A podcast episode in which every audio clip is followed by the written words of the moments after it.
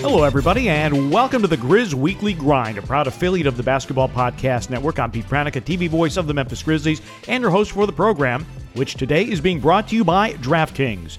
You know, basketball season won't be around forever, so get in on all of the action now with DraftKings, the leader in one day fantasy sports. DraftKings is giving new players a free shot at millions of dollars in total prizes.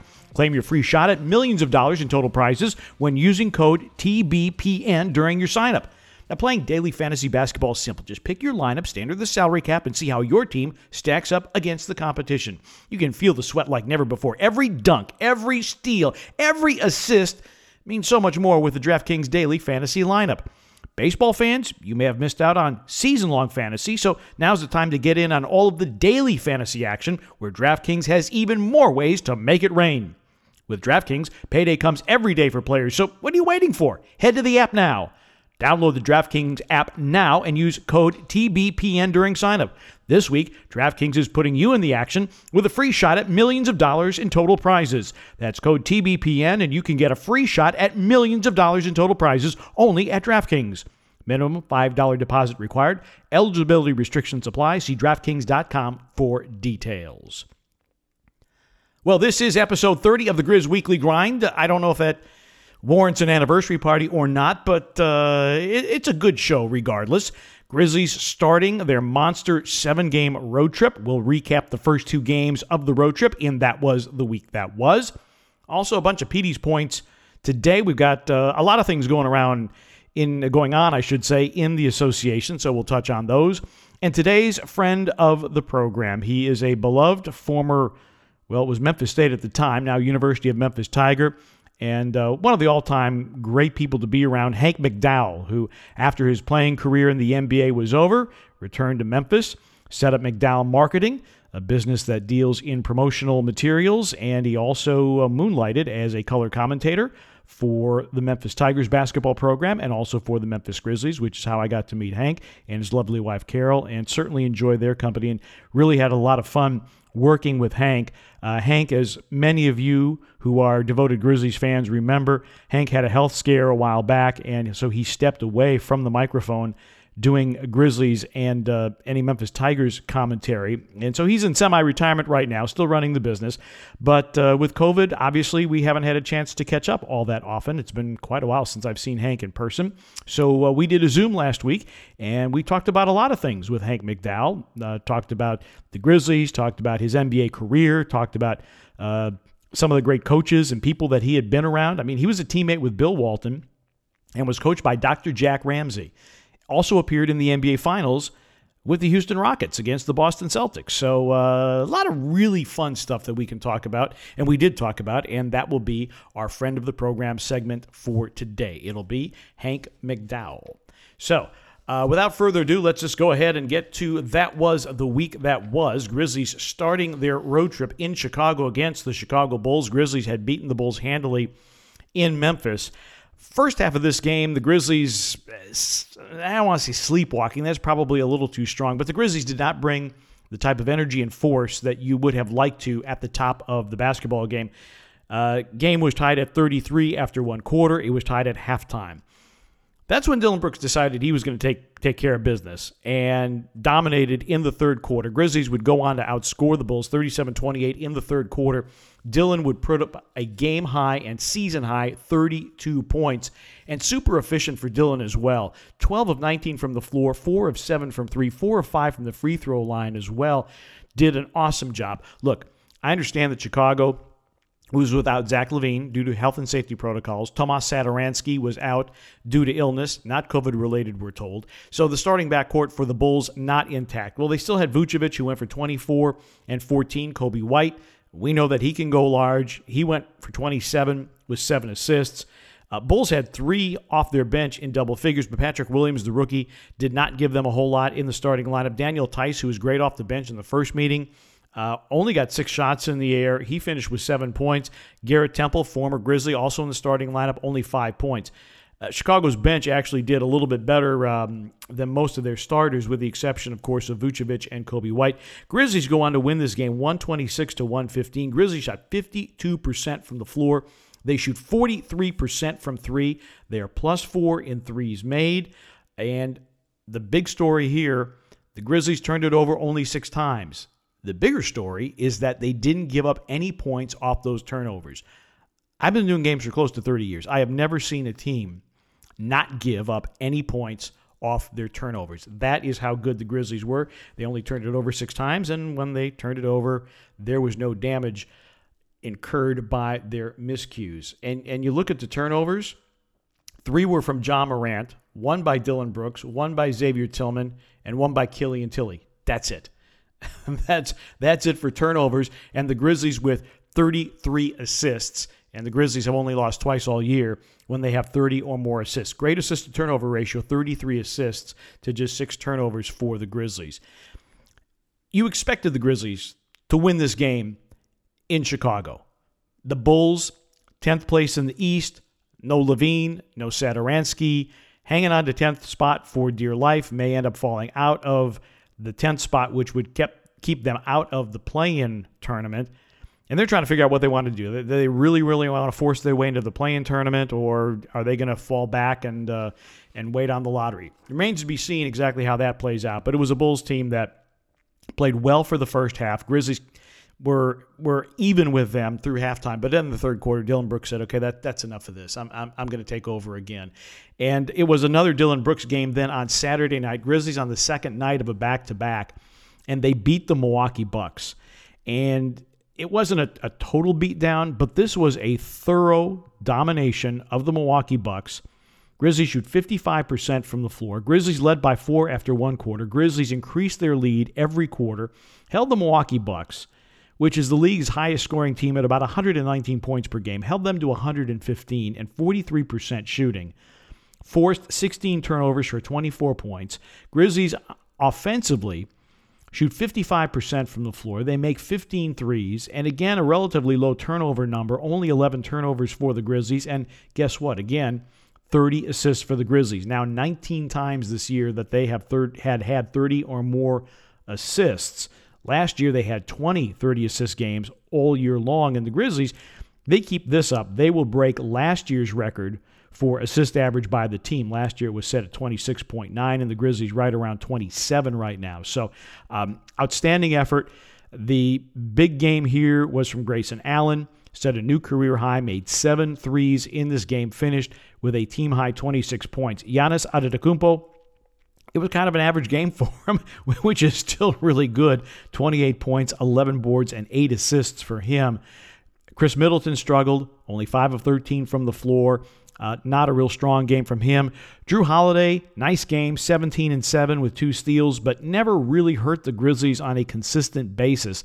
And the Bucks got practically nothing from their bench. They got a total of 18 points, 5 from PJ Tucker, 7 from Pat Connaughton, 6 from Bobby Portis. On the flip side, the Grizzlies bench, particularly the two rookies, Desmond Bane and Xavier Tillman, were fantastic. They combined for 31 bench points just between the two of them. Tyus Jones chipped in eight. Killian Tillie, John Konchar uh, with a bucket apiece. And Killian Tillie, I think, showed us a lot of guts and moxie because in the first half he took an inadvertent elbow from Giannis and uh, his lip was bleeding. And during one of the timeouts, we could see that they were trying to to stop the bleeding. It was right on the lip. He couldn't even take a drink of water because he didn't want to reopen the wound. And he comes back and and he plays uh, plays with some toughness and physicality in the second half. I know he only played six minutes, but it, it was impressive to see him take that elbow, come back, play, and contribute off the bench. And the Grizzlies win the ball game 128 to 115. The Grizzlies now tying their season best, three games above 500 at 29 and 26. The Grizzlies 9 and 3 on the road against the East. And it was just a few years ago. The Grizzlies literally over the course of an entire 82 game season went 0 for the Eastern Conference when playing on the road. Oh, it's a very, very different Grizzlies team, and a lot of credit has to go to Taylor Jenkins uh, because this is a team, again, in both of these games, you don't have Brandon Clarke, who has a bad hip.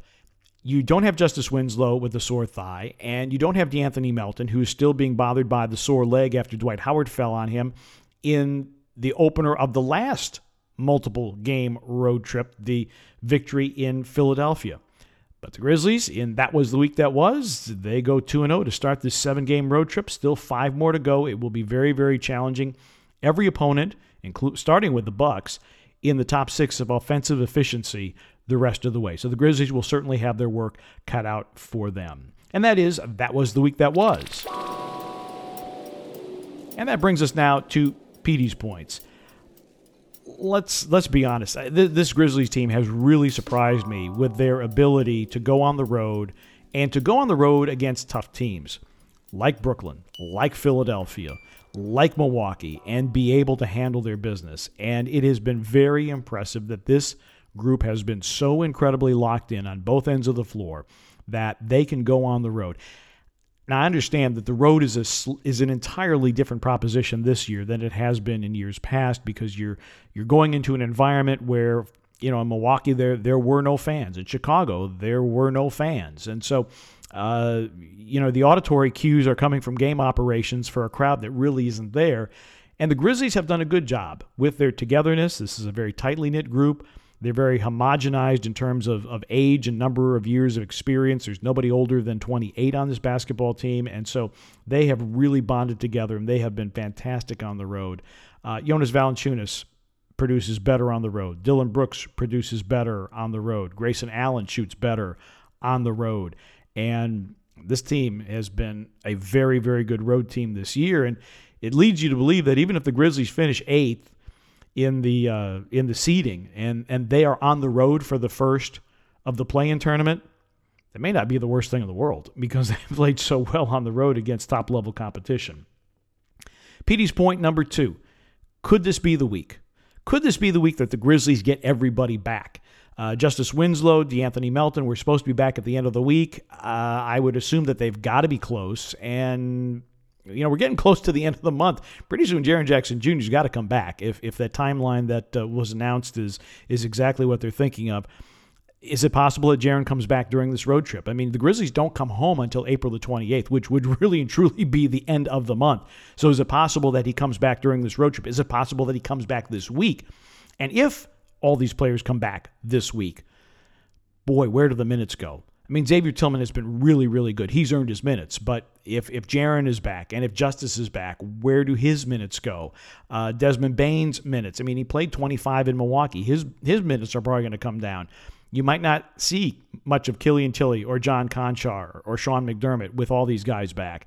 It's a good problem to have because the Grizzlies, to this date, primarily because of the absence – of Jaren, they have the fourth most games lost due to injury this year. So it'd be nice to have everybody healthy. And maybe, maybe, maybe, maybe, just maybe this is the week that we get everybody back and everybody healthy.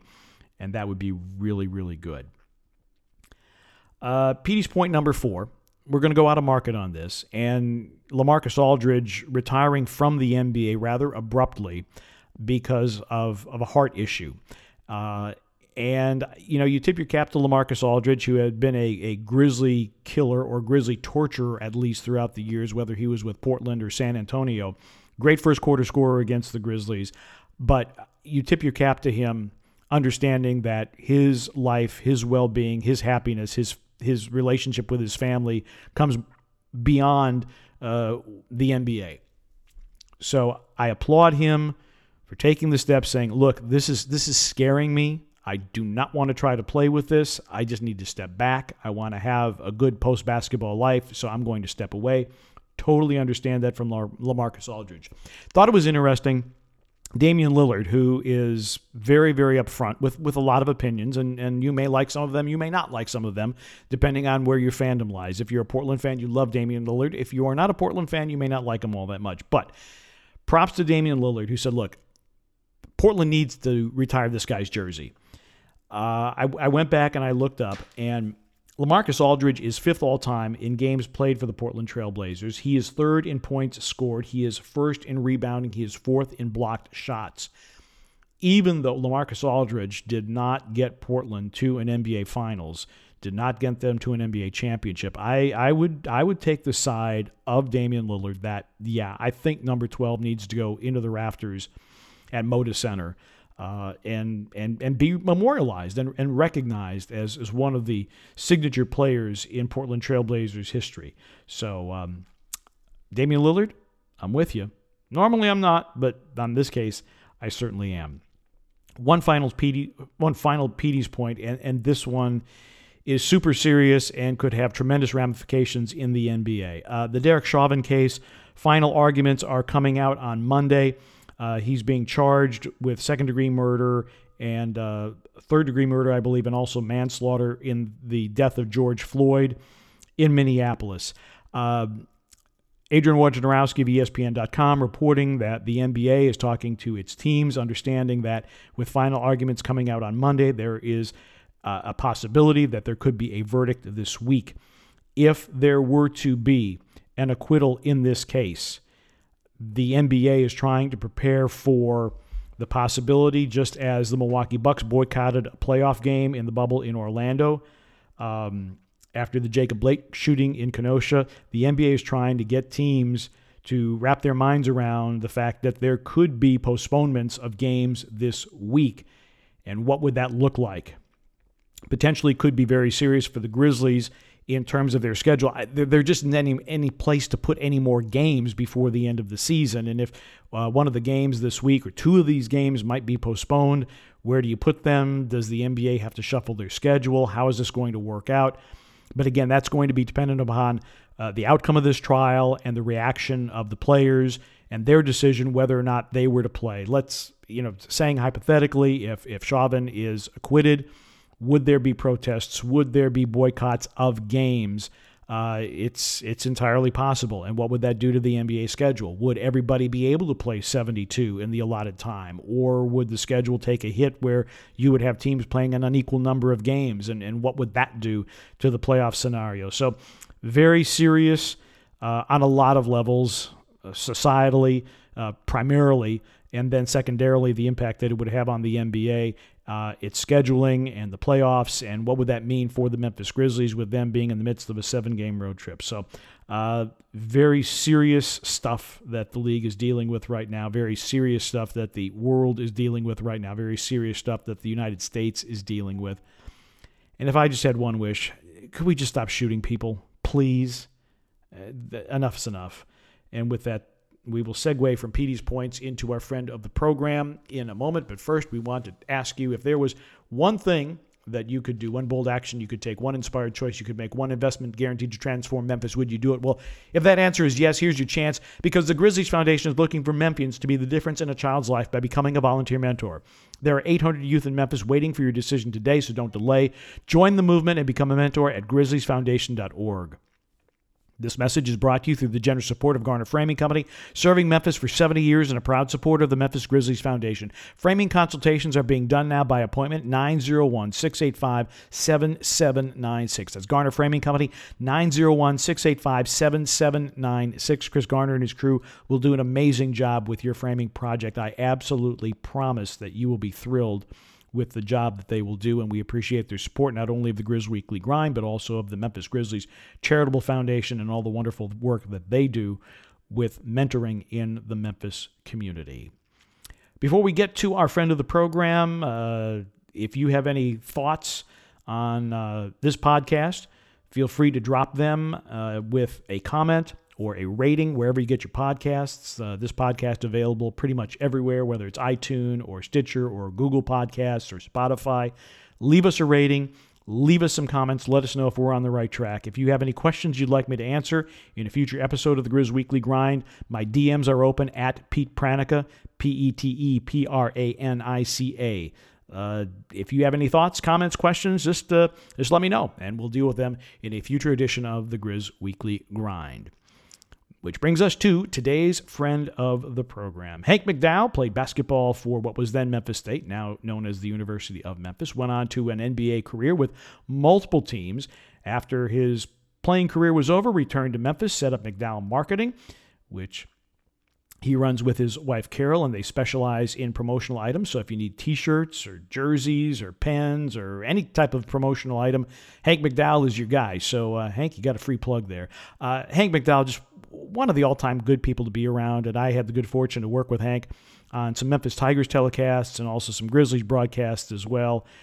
Wonderful guy, great company, great travel companion, and we still laugh about the day that we are in San Antonio. And one of the traditions in San Antonio, because we stay downtown, there is a Fuddruckers hamburger restaurant nearby, and uh, they ask for your first name And Hank made his order, and uh, we're waiting on the order. And all of a sudden, over the PA comes honk, your order is ready. Honk, your order is ready. So therefore, he has been known as Honk when Brevin is not calling him Big Bank Hank because of uh, how well his business is doing. In any event, it, it, was great to catch up with Hank. Have not seen him in a long time, obviously due to COVID. We talked about his health, talked about his NBA career, uh, and some of the uh, signature personalities he met during his time in the NBA. It is Hank McDowell, today's friend of the program. So, Hank, it, it, has been a while uh, since you stepped away from the microphone. And I know that uh, a couple of years ago, and, and you made no secret of this, that you had a health scare. So, first off, first off how's your health? Uh, everything right now is doing really well. Um, it was September of 19. I had uh, what's commonly called a brain bleed. And uh, just as commonly, I could have uh, passed away. It was very close, very close. Um, that recovery took a little while. That's really what led me to um, step away and retire from broadcasting. Uh, a little bit because it was just kind of felt right, and a little bit because um, it, it, has affected and still to a point affected my speech a little bit. Um, nothing drastic anymore, but it, it's gotten a lot better.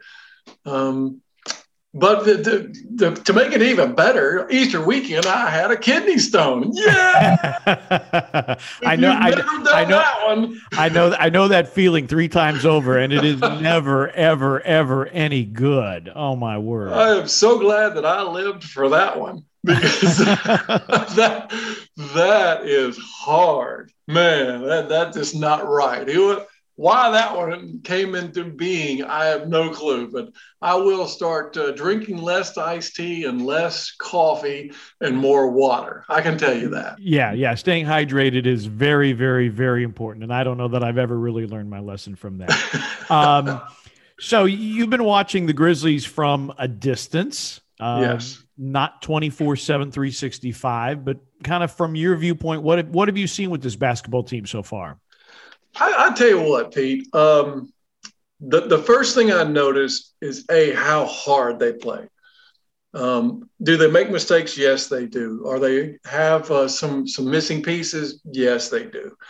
Um, but all in all, Taylor Jenkins and, and, his staff have done, I think, a very good job of molding this team, um, allowing each player to to grow and feel comfortable with a green light, let's just say on offense, as long as that's in their wheelhouse. In other words, if it's in your area, fine. Other than that, you do what you're supposed to do. Uh, a couple of players, uh, Kyle Anderson coming on up shooting three pointers this year, JV shooting three pointers better. Um, the game has just turned that way. There's no denying it, there's no getting away from it. Um, but the staff, I think, has done a great job defensively we're good, we're not great. We we try hard, but we just I don't think had that have that athleticism to really be a swarming defensive team. I, I love the the way they look. Um, and obviously your your two key players and Ja and, and JV are just playing phenomenal basketball along with a bench that's supplying a good punch. Yeah, and you look at a guy like Desmond Bane, who was billed as basically a three point yeah. shooter, but Hank, I, I, think he's got a variety to his game and a well roundedness to his game that is impressing. I, I know it's impressed me and Brevin. I, what, what have you liked about Desmond Bane's game? Desmond Bane and Grayson Allen. I mean, you, you, you almost have to talk about them both because one, Grayson Allen, you were hoping you'd get to what we're seeing now. Desmond, you're going, okay, will he be here in a year or two? I mean, you know, he's not what nine points, ten points, and 46, seven percent from the three point line. Not that I keep up with that stuff, Pete. but but you're but you're on point. but but but it's one of those things you you just look at, and the, the guy came in. He's so smooth. He does not get rattled. He's got a big body. He can shoot the three, obviously, but he's a good passer. He's unselfish. Um, you know, I've seen him a couple of times uh, as we've seen Grayson Allen, as we've seen JV, uh, you know, pass up a three. You're thinking, shoot it, pull the trigger, and they give it up because the next guy's got a more comfortable space. And, and that's the things that you look for in players. He's not just out there to shoot every shot. If he needs to, shot clock's running down, he's comfortable. If he's in the in the walk in three, he's going to shoot it. Uh, in the offense, though, I love the way he passes, moves, and gets finds a spot, or Ja finds him. Yeah, exactly. Um, I want to circle back to something. You know, you were talking about Taylor Jenkins and the job that he has done. I, I mean, obviously, you played college basketball at a high level at, at, at Memphis, and then you played in the NBA. In your experience, what makes a really, really good head coach from a player's perspective? Well, uh, everybody, uh, especially players, think that a head coach that was a player is is the way it should be. I'm not so sure. I had Jack Ramsay, pretty good coach, Dr. Jack, absolutely. pretty doggone good coach. I started with Al Attles. Obviously, uh, that guy, man, if you just heard his voice from around the corner, you might turn and go the other way because he's just that kind of voice that just is, is means authority. Um, playing with him. The one thing that most player coaches do is they understand you're not going to get every loose ball, you're not going to get every rebound, but if you don't try, we've got a problem. And, and that's that's how it is specifically done with player coaches. And, and, and you turn it around, and then you get into philosophies, and you get into say a younger generation of coaches now who understand they're not far removed from this game, this three point game. Whereas older coaches have to step back, they have to evolve, they have to listen to other people to get them to say, look, I love a seven foot center who can score in the paint, but we need to surround him with shooters. And, and, and that's, that's where it is in my mind.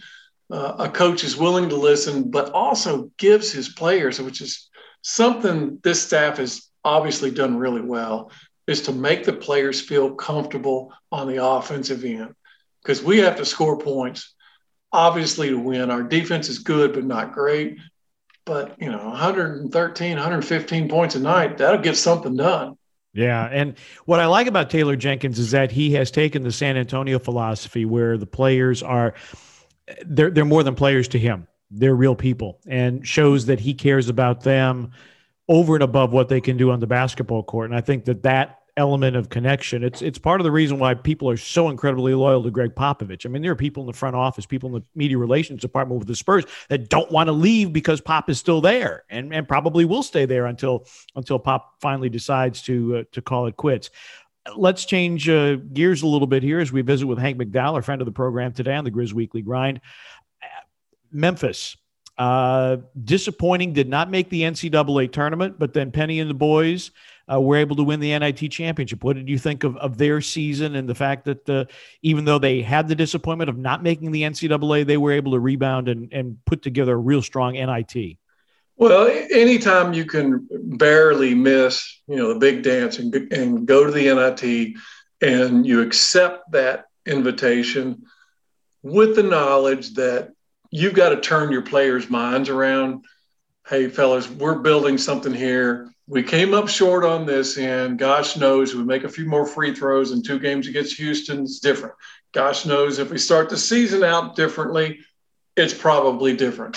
The, the last half, last three quarters of that season was really, really good as far as I'm concerned. That the team turned around, became one, played well together. The defense, a lot of times, was really good. The defense, I thought, in the two Houston games were good the defense in the NIT tournament was was very good.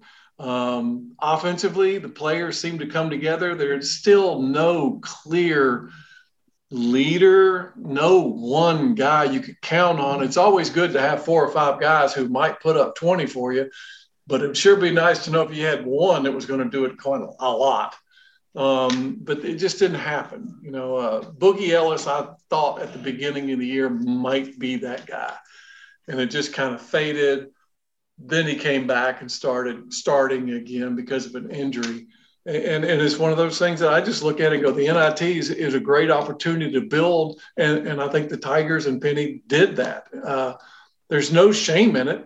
You just came up short in two pivotal games against the best team in the league. Yeah. Uh, you mentioned a good point about about leadership. Now, again, obviously, you played for the Memphis Tigers. You played uh, Houston Rockets, Golden State Warriors, Milwaukee Bucks. Am I missing any teams? Uh, there would be a stop in Portland for a little while, a year or so, right. and San Diego Clippers. That's how old I am.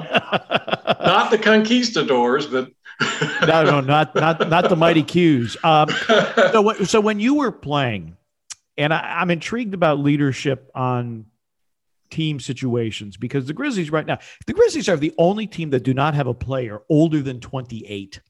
Okay, so there's no Vince Carter there. There's no Jae Crowder there to be the old guy in the locker room who has seen a lot and done a lot.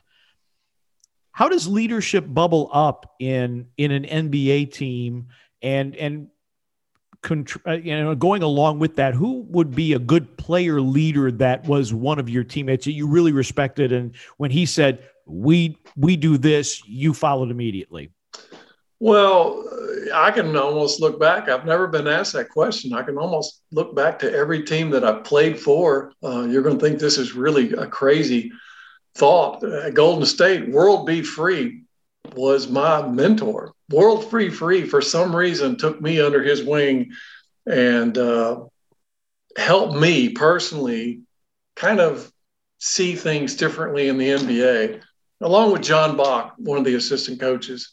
Um, but World B. Free, and I, that was on a team with World, Bernard King, Purvis, Short, Joe Barry Carroll, on and on and on. A very good team. Um, I can remember in the locker rooms, um, being a rookie with the Golden State Warriors, being amazed and listening to the vets talk. And, and most of those guys have been in the league, you know, four or more years. The guys that I just mentioned. And so to listen to them and listen to Al Attles and all his experience were wonderful. Then I go to uh, Portland and I got Jim Paxson, I got Michael Thompson, I got Kenny Carr, I got Jack Ramsay. It's just on and on and on and on. And you you just absorb a lot of things going in.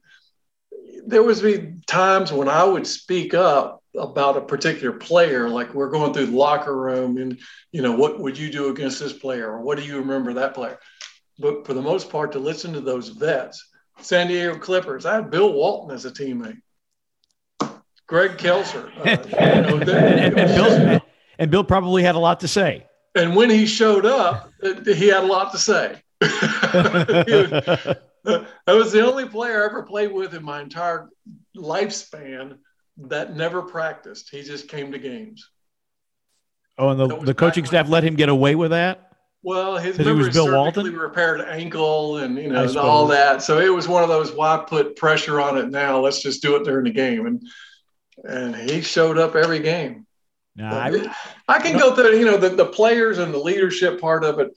Um, th- there were there were guys because of their stature, not on the team, not their size of their body or anything else. That yes, and they didn't have to be starters uh, sometimes uh, Darnell Valentine with mm-hmm. Quiet guy. You wouldn't think he'd say anything, but every once in a while he'd say something that was dead on important, and the whole room listened. Things like that. They just they just happen in locker rooms, and you know a lot of times it takes a guy with four or five years. Kyle Anderson would be that guy. JV would be that guy right now. But you know, and Kyle's got a lot of playoff experience. So I, I, would like to think his voice carries some some weight in there. Yeah, yeah. It's just that you don't have you don't have that that old guy. Now I'm curious about Dr. Jack because certainly enjoyed him working with the late great Jim Durham uh, on ESPN Radio. Give us give us a good Dr. Jack story because he just seemed like a fascinating guy. Because deep into his 80s, he would go out swimming in the ocean, and he was a fitness buff, and he was and and and ate his vitamins and he was all all about fitness and all that. What what what what's a good Jack Ramsay story?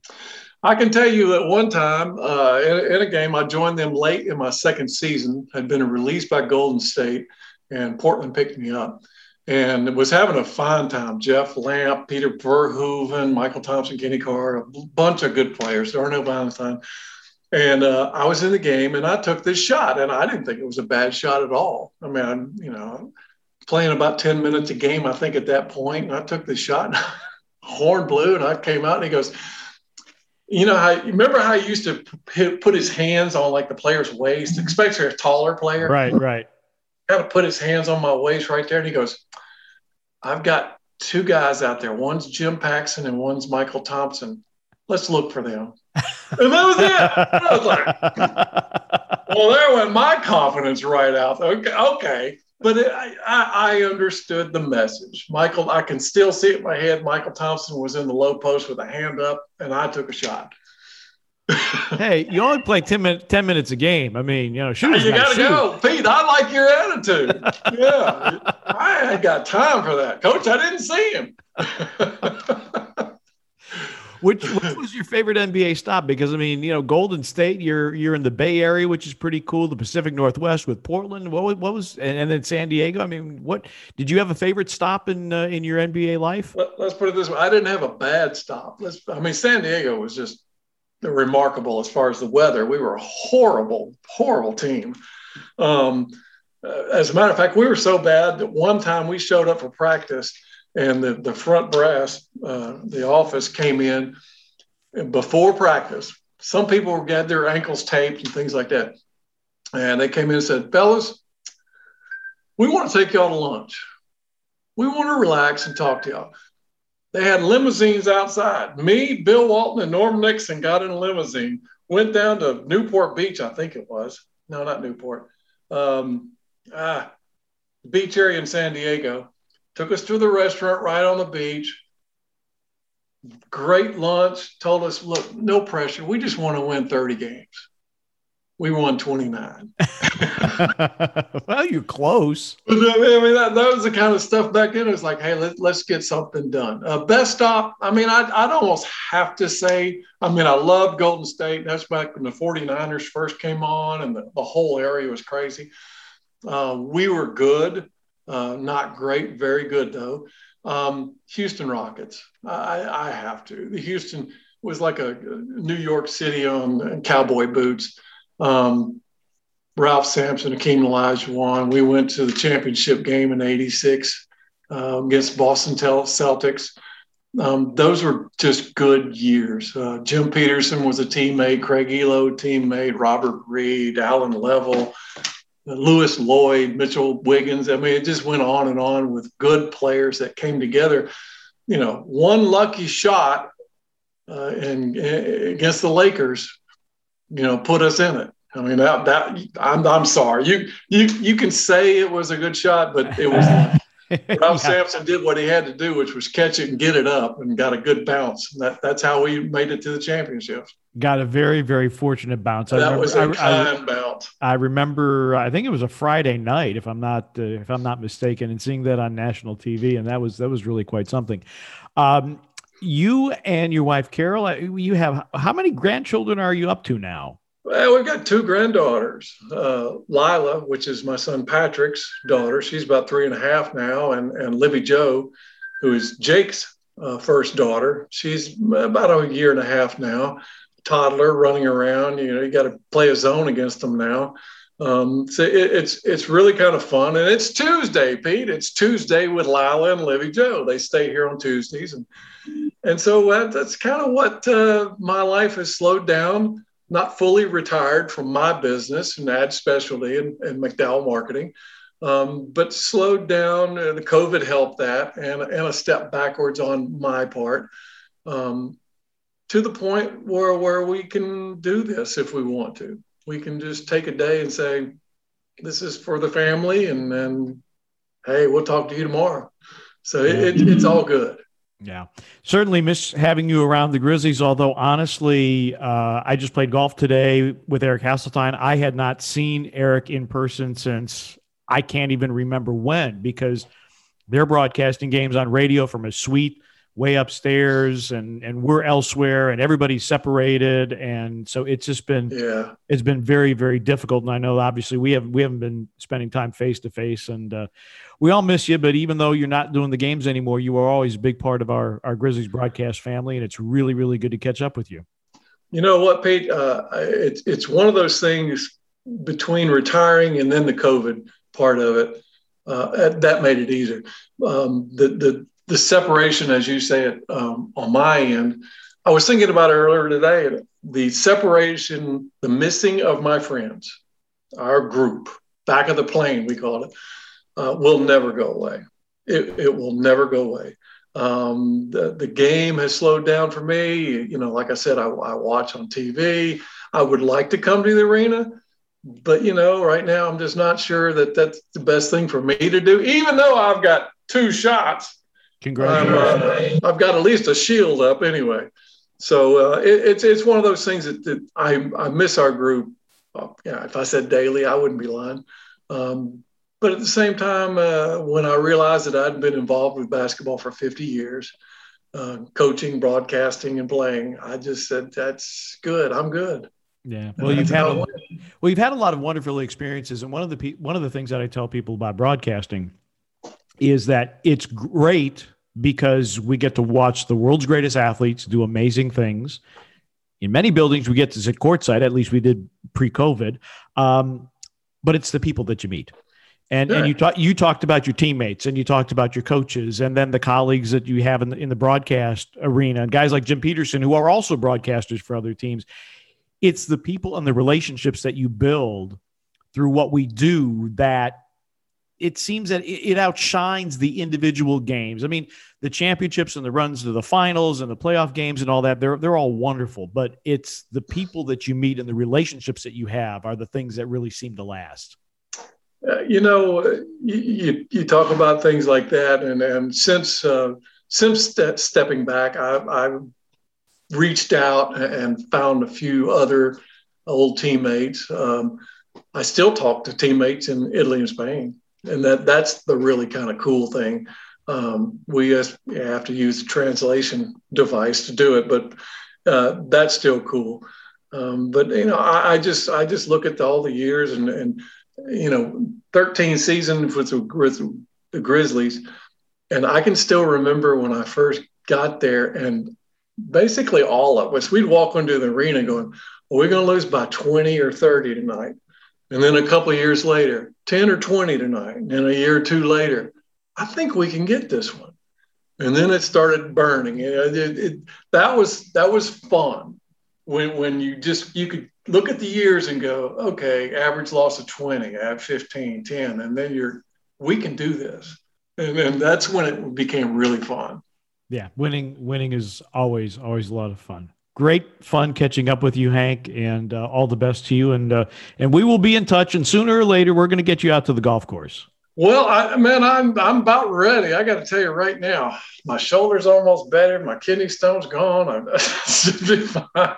I say I say let's do it next week. You're not going anywhere. No, no, I'm not traveling anywhere. We, we just we just have what 40 games in 68 days and every yeah, three, three and four nights. But uh, we will we will get you on the golf course and uh, we'll get it. Great to talk to you, Hank. You too, Pete. Thanks so much. Gee, an extra long edition of the Grizz Weekly Grind. It was a great conversation with Hank, and uh, I hate to edit these long conversations because they are so good. And uh, it was a great visit, and I know that there's so many people in and around Memphis, and uh, like like to hear from Hank and uh, haven't heard from him in a while, and I'm, I'm glad we provided the opportunity for people to to hear from Hank on the Grizz Weekly Grind, which has been brought to you today by the Hoop City Basketball Club.